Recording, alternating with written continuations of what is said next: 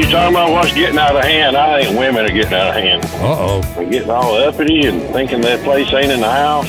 And then you be at the house taking care of the house. You women need, you're getting out of hand, according to this guy. Absolutely out of hand, man. Out of hand.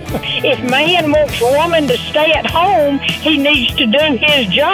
You Oh. can't tell you can't tell a man, sweetheart, we need milk, eggs, bacon. You know, the, the baby needs Decadent, diapers, formula. If man would do his job, the cost of living would be way down. Oh, oh. Eight dollars for a jar of mayonnaise when it was fifty cent back then. And it's all a man's fault. I said man, I didn't say men. I said man. Well, it is mayonnaise, you know. 96.9 The Legend.